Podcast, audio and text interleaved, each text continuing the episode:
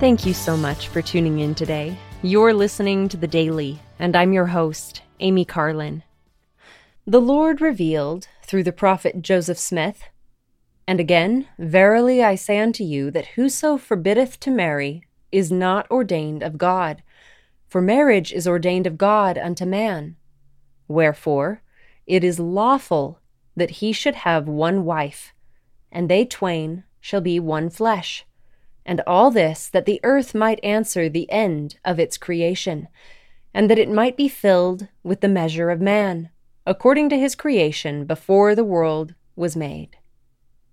The first and last sentences of these verses especially resonate with me. Marriage allows the earth to answer the end of its creation.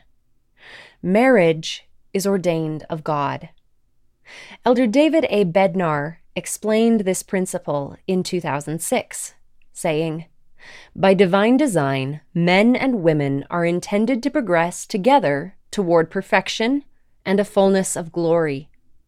Because of their distinctive temperaments and capacities, males and females each bring to a marriage relationship unique perspectives and experiences. The man and the woman contribute differently but equally to a oneness and a unity that can be achieved in no other way.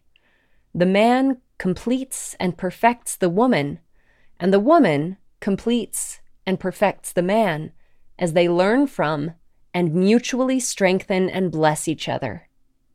A home with a loving and loyal husband and wife is the supreme setting in which children can be reared in love and righteousness and in which the spiritual and physical needs of children can be met.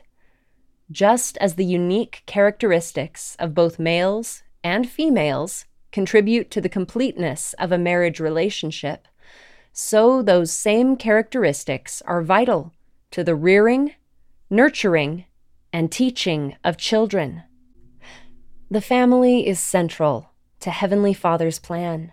And there is unity in family that can only be achieved through the covenant path that the Lord has set. Together, we can perfect each other. Satan has stirred up lies about marriage and attacked the family throughout the history of the world. One of these lies is that it is better to be single and celibate than it is to be married. Another is that marriage need not be between a man and a woman, or need not happen at all so long as both parties consent and commit to a relationship. But when we follow God's laws of marriage, we will find peace and joy as we choose to walk His path. Thank you again for listening today. The Daily is brought to you by The Church of Jesus Christ of Latter day Saints.